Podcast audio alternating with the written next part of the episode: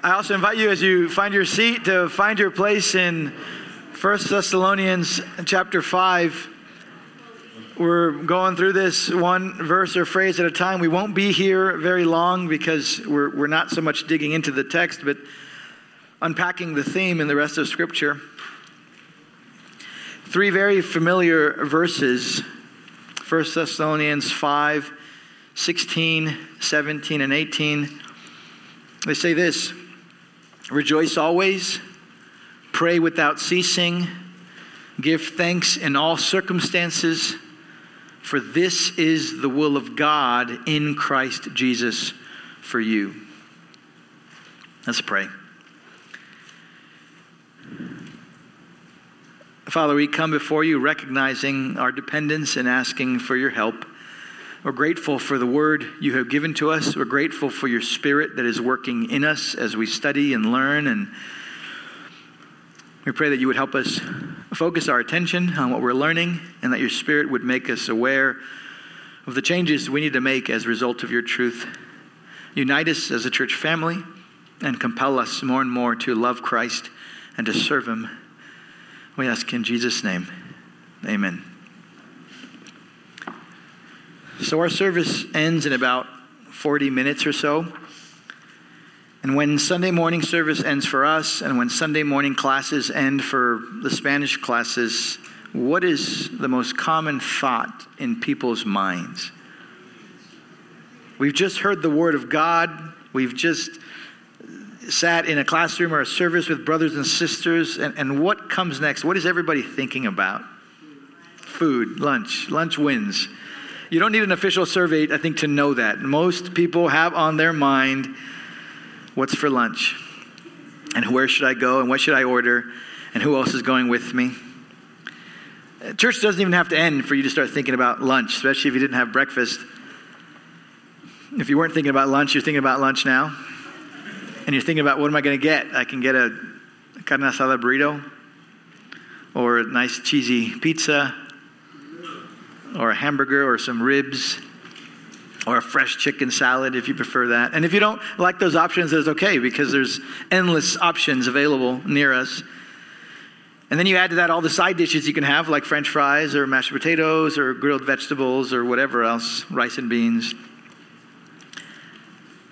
Why is food such a consuming element of our lives? I schedule a meeting with someone. I say, Where are you going to be? Where am I going to be? And now you're thinking, Okay, where are we going to eat? Let's find a nice place. And you're researching, you know, where, where are you going to go? Why does food demand so much? The next women's Lecken Lab is going to be food. Well, for one reason, we have an abundance of food, so we have to make decisions as to what we're going to have for each meal. But more significantly than that, we were designed by God to consume it. He made us that way. He gave Adam a physical body. He breathed into him the spirit of life, and that physical body is designed for food. He placed Adam in a garden with all kinds of fruits for him to eat. Our bodies both require and delight in food. So, after enough time has passed, some of us more time than others, we're going to naturally begin to think about our next meal. And that's an endless cycle till the day you die. You're going to want to eat again. Well, I've doomed our attention span by talking about lunch. But I think it does serve us, the idea of food, as a helpful illustration to compare and contrast with the topic of our study today, which comes to us from Paul's command in 1 Thessalonians 5 17. He writes, Pray without ceasing. It's only two words in the Greek. Paul uses an adverb which could be translated unceasingly. And in the Greek, it actually comes first. So it's got the emphatic position. So a more literal and more direct translation would be unceasingly pray. To say it another way, Paul said to the church, don't stop praying. Don't stop praying. Our little kids learn from their parents. You learn from coming to church what it is to pray. Prayer, at its most basic definition, means we're talking to God. God speaks to us today through His Word. We read His Word, we study His Word, we want to apply His Word, and we respond to Him. We speak to God in prayer. That's all prayer is. Prayer is the expression of our relationship to God, and it is a privilege we have won through the sacrifice of our Lord Jesus Christ. Part of what God was making known in the Old Testament was that you could not come to Him on your own. You are a sinner, and you will not stand before a holy God. You deserve death.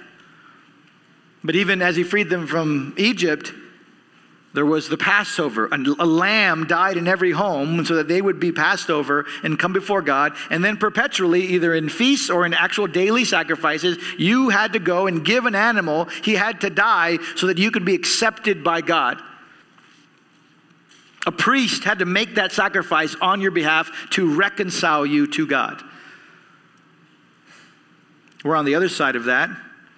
We know who our true priest is is Jesus Christ. He's our great high priest. And not only did he make sacrifice for sinners, he himself was the sacrifice for sinners. And when Jesus died, he said, It is finished. And the veil was torn in the temple, the veil separating the Holy of Holies, a place where only one man was supposed to go one day a year and be with God. That temple, that, that, that, that, uh, that veil in the temple was torn as an expression of God's disapproval now of that religious system, but also as an expression of that, that the window of heaven had been opened, and everyone now, through the sacrifice of Christ, has bold and confident access to God. That's the privilege and the blessing of prayer. And Paul says to the church, pray without ceasing. Don't stop praying. There are a couple ways to understand that command. Some people take it to mean that prayer should be continuous. Others think it, it, it, refers to prayer being continual. Those are two different words. Continuous means always, it's an ongoing, uninterrupted, constant reality. And one example of that would be gravity. Gravity is continuous, it's constant, it never stops. It's always taking place. You don't drop something and say, oh, well, gravity must have been turned off for a little bit. That's a reality in this life on this planet. Continual, on the other hand, similar to saying something is annual, means it happens on a regular basis. This would be like sleep. Some of you might want to be able to sleep continuously, but that's just not possible. Sleep is not a constant reality in our lives, it's a, it's a regular, recurring reality.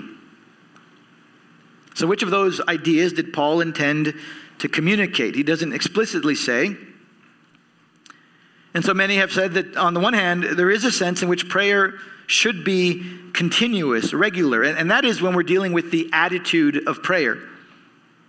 We are always to have in our minds not just the Word of God, but the presence of God. Everything we do is before Him. In Latin, it's coram Deo, before the face of God. That attitude of prayer is to be in everything that we do. On the other hand, if we're talking about the action of prayer, which typically for us is folding your hands and closing your eyes or speaking out loud or in your mind, that's something we can't do uninterrupted the entire day. You can't go through the whole day with your hands closed, with your hands uh, clasped and your eyes closed, speaking to God because you're called by God to do other things, to serve others, to be silent at times. When you look at the adverb and the way Paul uses it, he used it a couple of times in, in this letter and then in his other letters. I think the evidence does lean slightly toward the second idea of it being a regular pattern. Although that doesn't mean, again, that the attitude of prayer is not true. That that's, it's, it's possible for us to be in any moment thinking about God. It's necessary for us. We're called to do everything, whether we eat or drink, to the glory of God. So He's always to be in our mind. But I want to focus more today on, on the action of prayer. And what Paul is getting at for the churches and for the individual Christian is that the action of prayer, the practice of it, is to be a normal and regular part of the Christian life. It's also supposed to be a regular part of a local church. We don't see it in the English translation because there's no distinction between singular and plural when we give commands, but in, you can see it in Spanish. This is a plural command. There's a corporate element to it more colloquially, y'all need to pray. Okay, it's a plural command. Individually as Christians and corporately, we are to be people of prayer. But But why is it that, I assume for most of us, if you're like me, prayer does not consume your life the way food does? Why doesn't prayer rise to that level of attention? We were designed to eat food. We were designed to delight in food, but even more so, we were designed by God to live in relationship to Him. And we were designed to delight in Him. So, why don't we pray more often? Each of us could answer that question in a variety of ways for our own individual circumstances. We're busy, we're tired, we forget. But I think one of the answers is that many times we don't pray because in the practice of our life we will ignore or minimize or forget the reasons why we need to pray. We forget the, the motivation and, and the benefits of prayer.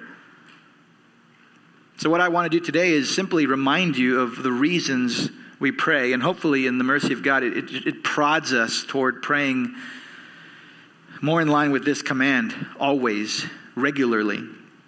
Last week, I think I titled the sermon Reasons to Rejoice. So today we could just call it Reasons to Pray. And for many of us, these principles will likely be reminders only, but we need to take them to heart for our own prayer life, but also because of the people that we're ministering to and teaching. We're teaching our kids to pray, we're teaching our grandkids to pray. We want to encourage others to pray, brothers and sisters. Why is prayer so important? Why do we pray?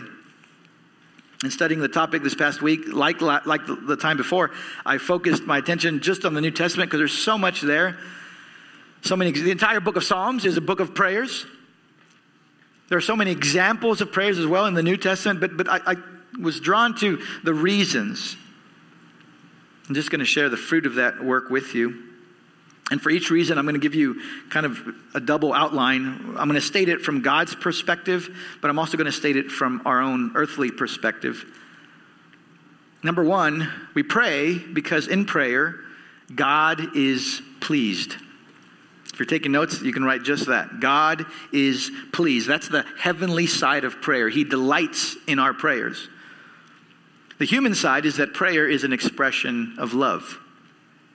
It's an expression of love. I'd like you to go with me to Matthew chapter 6. This is in the middle of the Sermon on the Mount.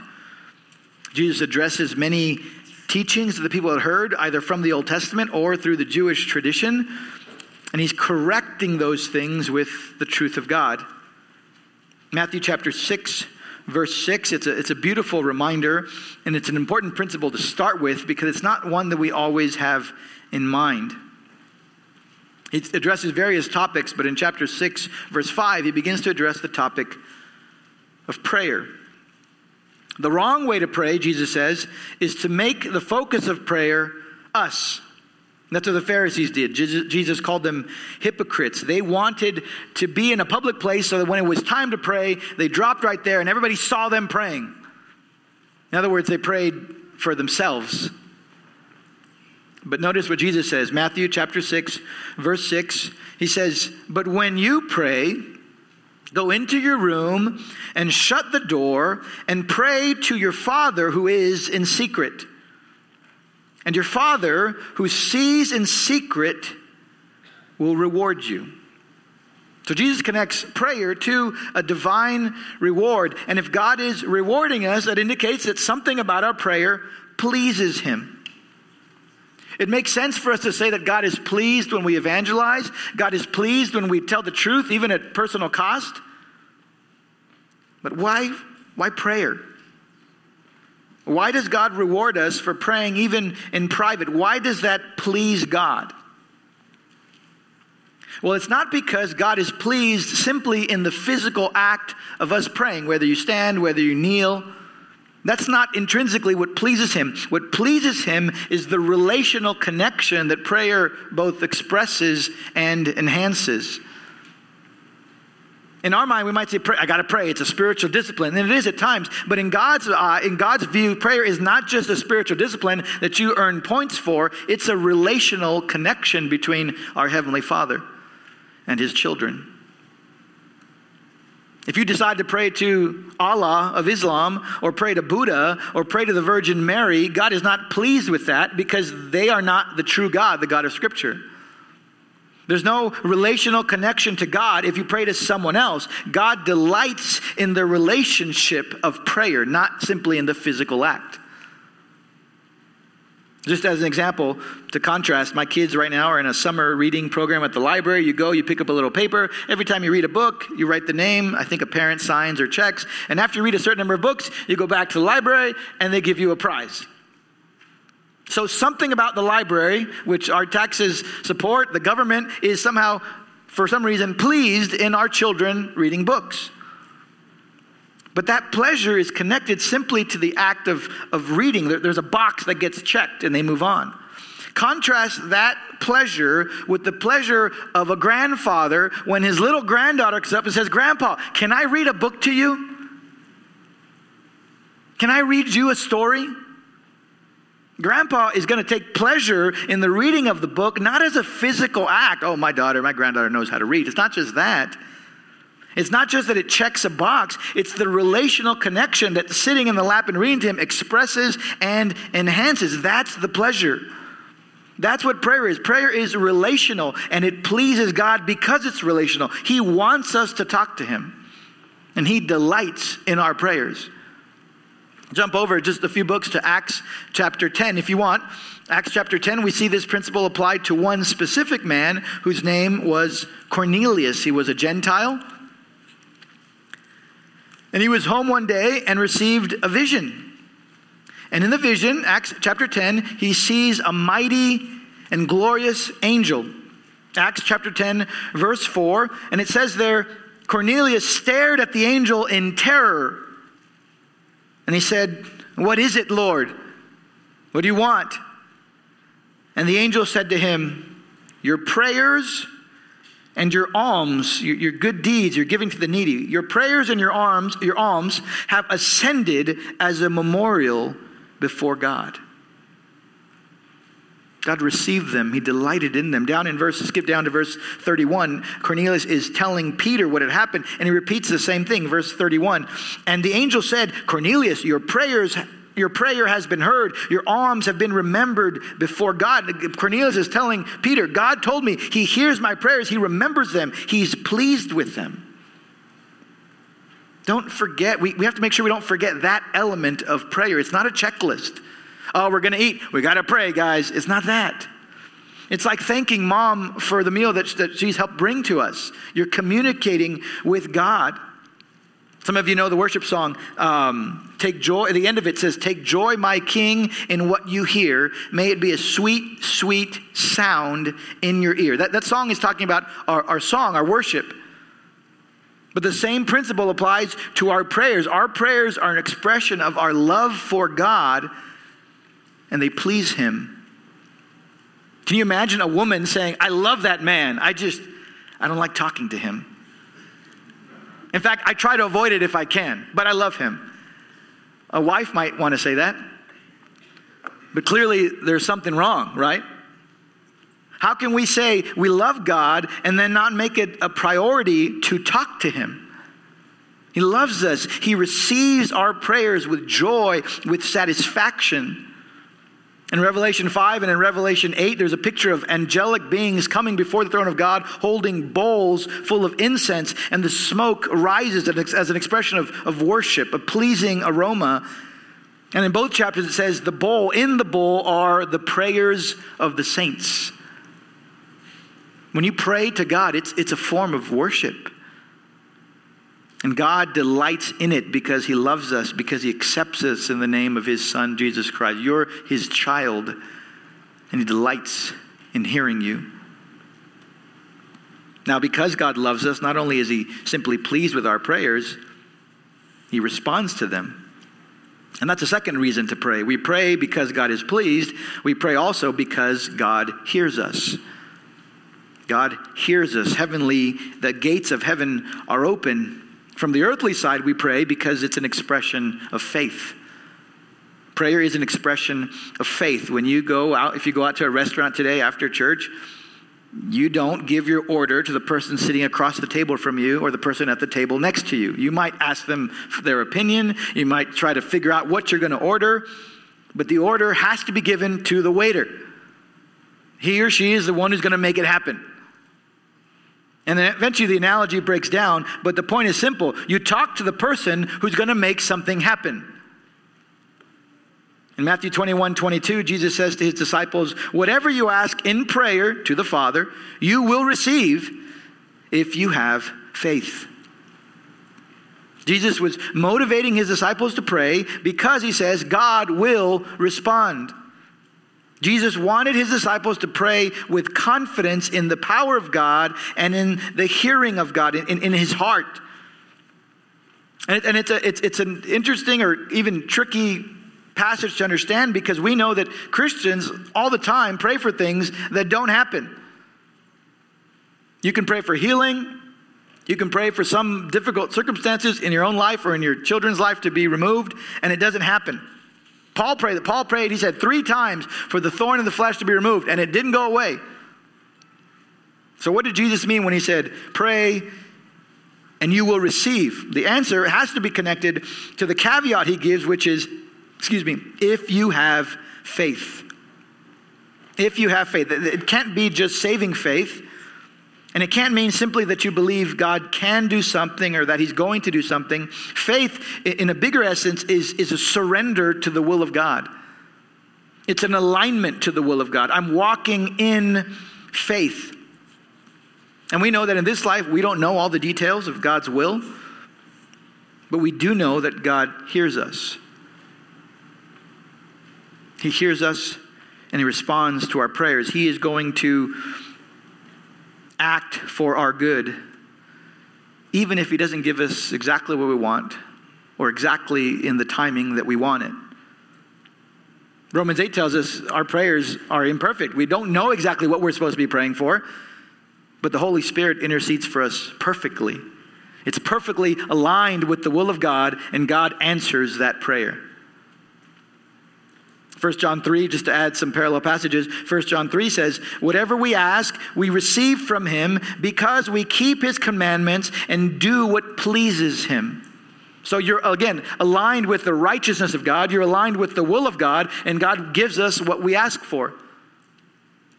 1 John 5 more clearly says this This is the confidence that we have toward him, that if we ask anything according to his will, he hears us. And if we know that He hears us in whatever we ask, we know that we have the requests that we have asked of Him. We ask for healing because we want comfort and peace. But even if God doesn't give us physical healing, He can give us comfort and peace. He answers the heart behind the prayer. We pray, we go to God because we know He's all powerful, and we pray because we know He hears us as our Heavenly Father. That was part of the point Jesus made in his parable in Luke 18 about the widow who went to a judge and was saying, I need justice, please protect me. And the judge didn't do anything. And then she kept going to him and kept going to him. And finally, the judge gives in and says, Okay, I'll give it to you.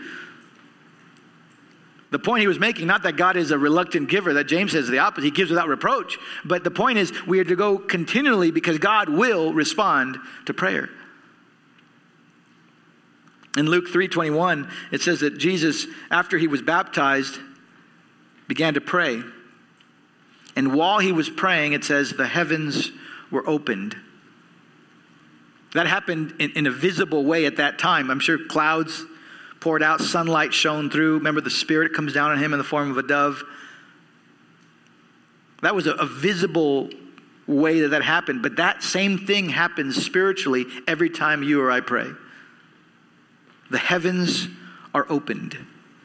You come before the throne of the Almighty King in the name of Christ, and He hears you.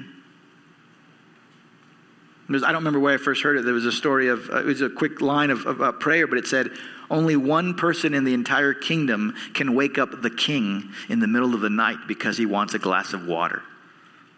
And that's the king's son. And that's the essence of prayer. We go before an almighty God and he receives us. What, what, what good is it to pray if we don't believe God's going to do anything about it? That would be meaningless. We pray in faith, knowing God hears us and He responds. He may not give us exactly what my kids come to me and say, Can I get a piece of candy? And sometimes the answer is yes, sometimes the answer is a little later, sometimes the answer is no. but I'm responding. They come to me because they know I'm the one who has the authority to say yes or no, or they go to mom. One of the most well-known passages regarding the power of prayer is James 5:16. The prayer of a righteous person has great power as it is working. That's the point he's trying to make. He goes on to say Elijah was a man just like us. He's nothing, nothing special about him. He was a man and he prayed and God answered his prayers. God hears us. And it's not so much the wording, we understand prayer is powerful. We understand theologically, it's not that prayer is powerful, it's not our words, it's that God is powerful. And He hears us and He responds.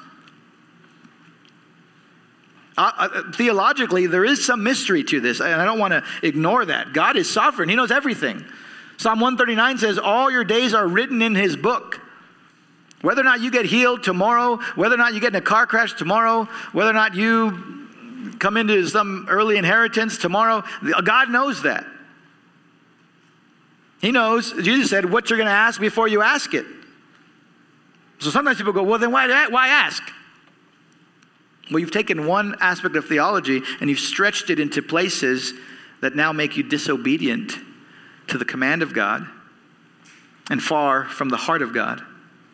We can't let those theological truths keep us from praying because, again, prayer is relational. There are times where I know my kids want something, but they don't ask.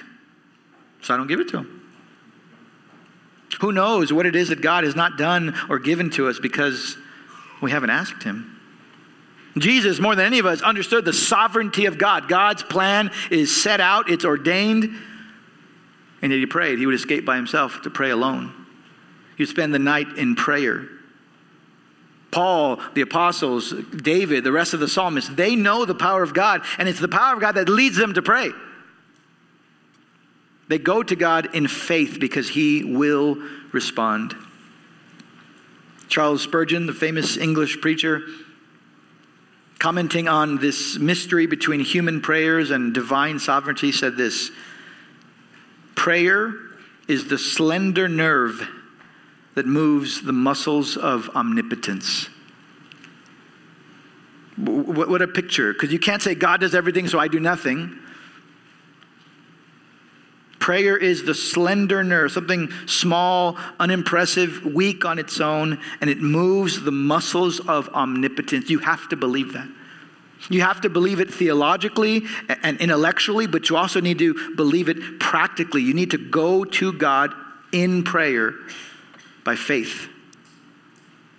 He hears you and he acts for your good and for his glory. That's why we pray. Number three, we pray because God sustains us. God sustains us. From, from the earthly side, we pray because it's an expression of dependence. Dependence. We talk to God because we love Him. We talk to God because we believe in Him. He's the one who's going to answer these prayers. We also talk to God because we need Him. It's not an option. I haven't heard this argument out loud for a while, but growing up, I remember hearing people say, I don't like Christianity. I don't like this idea about Jesus because I don't need a crutch in my life. You guys, religion is a crutch. I don't need God's help to live my life. Things are fine. And, and it doesn't matter how strongly they believe that, it didn't make it true.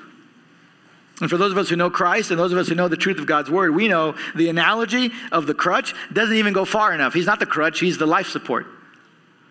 He's our beating heart, he's our, our oxygen. We depend on him for everything. Colossians tells us he, he upholds, uh, Hebrews, he upholds all things by the word of his power. Colossians, in him all things hold together. Jesus told his disciples, apart from me, you can do Nothing. Nothing of value, nothing of significance. That's the attitude we have to have every morning. God, I need your help. I'm coming home to my kids. I want to love them. God, I'm going to work. I need your help. God, I'm going to check my email. I'm going to read the news on my phone. I need your help, God. Christ came, God in human flesh, but, he, but even, even though he was God and is God, he lived as a man because he was living the life that would be credited to us and as a, a human, he did everything in complete connection to the Father and independence on the Holy Spirit. That's how we're called to live. We're to live in, in desperation for God's help. In the Garden of Gethsemane, Jesus told the disciples, You go pray that you may not enter into temptation. He said, The spirit is willing, but the flesh is weak. 1 Corinthians 10 says, Take heed, uh, uh, take heed lest you fall. If you and I truly understood and accepted that statement, we would be devoted to prayer. We need prayer. To not go to God regularly, depending completely on Him, is an act of arrogance and pride. And we need to repent when Jesus gave his disciples a, an example of a prayer, they said, Help us pray. Here's how you should pray. He taught them, we call it the Lord's Prayer. It was actually, some people call it the disciples' prayer. He, he, here's how you should pray. And he includes in that prayer a request for food that day, a request for forgiveness, a request for protection and deliverance from evil. Why? Because he wanted his disciples to be completely dependent on their Heavenly Father. And that's what prayer expresses. We need God.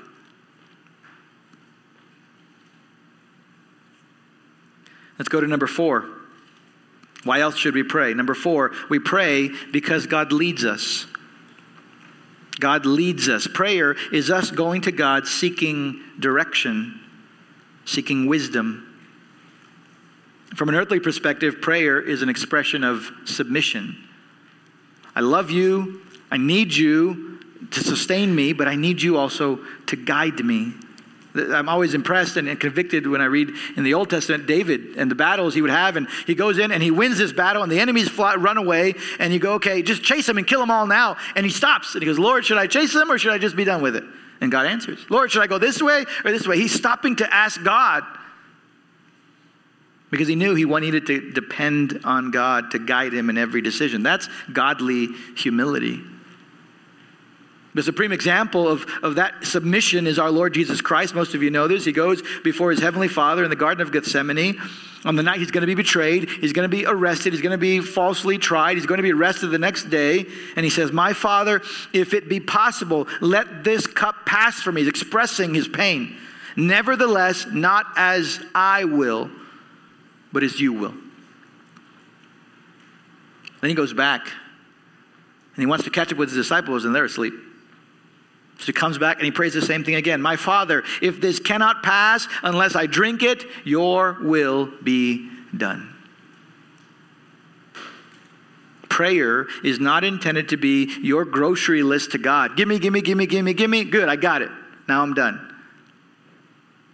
Prayer is not a tool God gives us just so life is easier and more convenient. Prayer is an expression of our submission to His perfect, all wise plan and that phrase that Christ used is an essential element of prayer Your will be done. We're surrendered to His plan.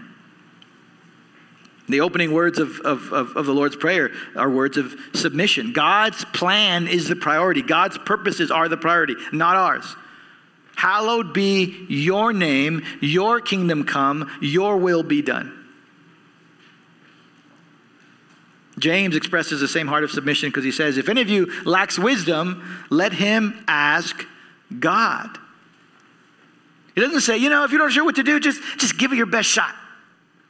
You know, you did your best. Don't worry about it. He says, go to God, depend on Him, submit to Him, and ultimately we're submitting to the truth in His Word. That's what true wisdom is. True wisdom is to know and to apply the Word of God. So we're praying, Lord, give me your truth, lead me by your truth. That's the heart of submission. We're going to have to make decisions that aren't clear in Scripture, but if you're seeking to honor God, that's what He blesses. Prayer expresses submission to God. Lastly, a final reason to pray. This is more practical now or, or corporate. We pray because God unites us. God unites us. From an earthly perspective, prayer is an expression of our unity. Again, going back to the Lord's Prayer, the opening line is, Our Father. He gives them a sample prayer, but he does it not in the singular. He doesn't say, My Father. He says, Our Father. And then later in the prayer, you see the corporate elements again. Give us this day our daily bread. Forgive us our trespasses. Prayer is an expression of our unity in Christ. And in that regard, it's, it's very similar to the other expressions of our faith. We, we, we come together at church, we, we, we speak to one another, we sing together, we hear the word of God being preached. We're going to gather tonight. We're, you're all invited, members or visitors. We're going to take the Lord's Supper. We're going to enjoy a meal together. All those things are reminders that we are united in Christ. You can eat at home, you can pray at home, you can listen to a sermon at home, but we gather to do it together because God has gathered us together as His people. And prayer is a, another reminder even if you're praying alone, biblical prayer is going to connect you to your brothers and your sisters because you pray for them. Repeatedly in his letters, I have countless examples and, and, and principles of how we should pray. Paul says, I pray for you. I pray for the churches. I pray for my coworkers. He prayed for the Romans. He prayed for the Ephesians. He prayed for the Thessalonians. He prayed for the Colossians, for the Philippians. He prays for Timothy. He prays for Philemon. He gives thanks to God for them. They're united in Christ eternally, and the practical expression of that unity is prayer. I prayed with them, I pray for them. In Ephesians 6, you have the armor of God, the shield, the helmet, the belt, the, the, the shoes, the breastplate. But after all that, it says, we're told, and pray at all times for all the saints. That's the Christian life. James 5:16 also tells us specifically we are to confess our sins to one another and pray for one another. So prayer isn't just about you connecting with God, it's a reminder and a way to connect with the rest of the saints, the rest of the people.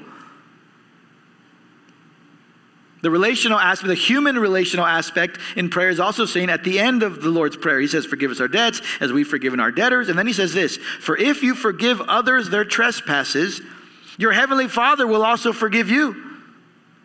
But if you do not forgive others their trespasses, neither will your Father forgive your trespasses.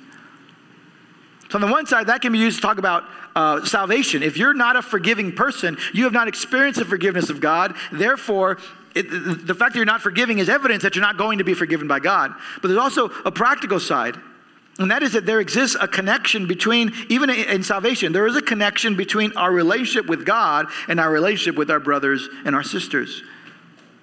If things aren't right between me and someone else, a brother or sister, then things are not right with my Heavenly Father.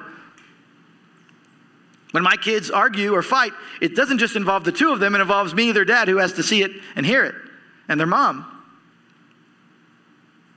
That's why Jesus, in, I think it's Matthew 5, says, Go, be reconciled to your brother before you offer your worship to God. It's not so someone can say, You know what? Forget it. I'm just never going to worship God because I'm not going to deal with this. It's go do that and then come worship.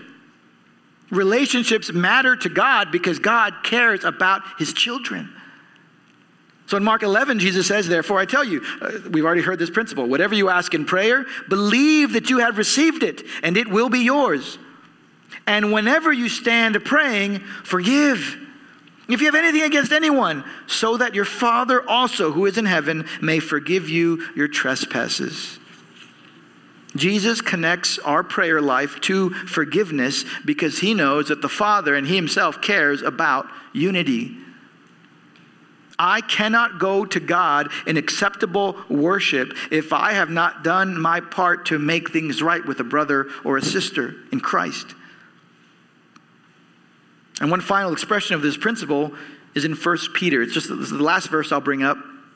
1 Peter chapter 3, verse 7. Should sound familiar to us husbands. It says, Husbands, live with your wives in an understanding way. Live with your wife in accordance to knowledge, would be a more literal translation. Get know her, showing honor to the woman as the weaker vessel, since they are heirs with you of the grace of life so that your prayers may not be hindered.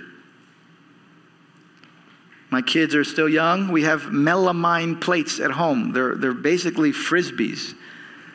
That's very different than the fancy plates some of you might have. I think we have a couple, you know, that they can break. You treat them differently. You're not disparaging them. You're aware of their value and their worth, and you treat them appropriately. Men, we cannot take warnings like this lightly. If you're not showing your wife the love and the care and the appreciation and the tenderness and the respect that God calls you to give her, He says here, your prayer life will be hindered.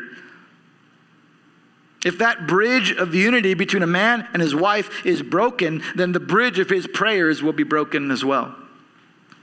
Because there's a connection between prayer and unity.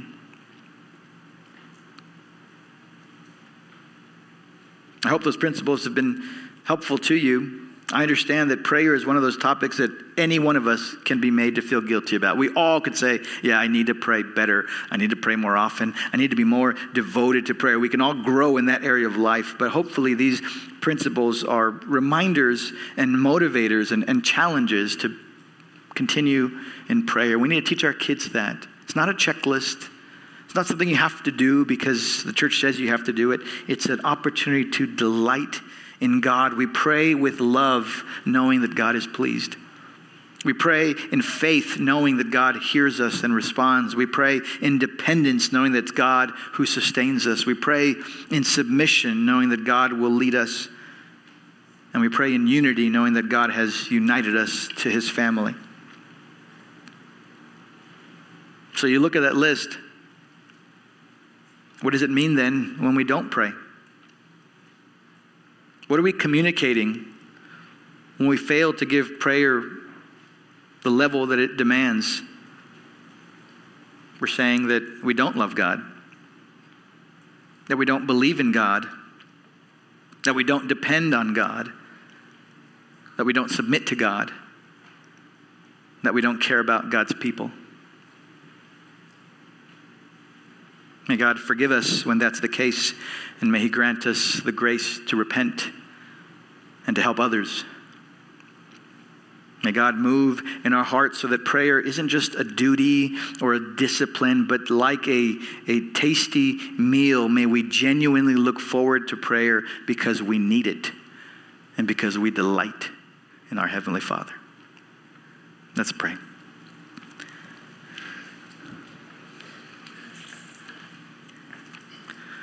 Father, you have graciously given us access to you, the Almighty Creator. You've given us a book, the book of Psalms, with specific examples of how to pray when we don't know what to pray in times of joy, in times of despair and hopelessness, in times of grief, in times of fear. You've given us a, a cloud of witnesses. We see the faith of men and women in the scriptures of people who prayed to you we see them praise you. We see them confess their sin. We see them give thanks to you. We see them trust in you. We pray you would make us people of prayer. We live in a world that wants to depend on itself, self sustaining, self authenticating, self actualizing, believing that we can do the best things for ourselves. And it's a culture and it's an attitude and it's an air of pride and arrogance. It's a refusal to come before a holy God, a God who we have no right to come before on our own, but God who graciously calls us to himself by the blood of Jesus Christ. We pray that those in our homes and those around us who don't know you would come to know the sacrifice of Christ, would come to glory in his death and in his resurrection.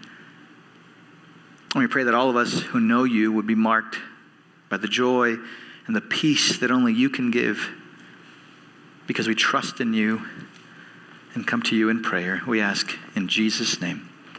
Amen.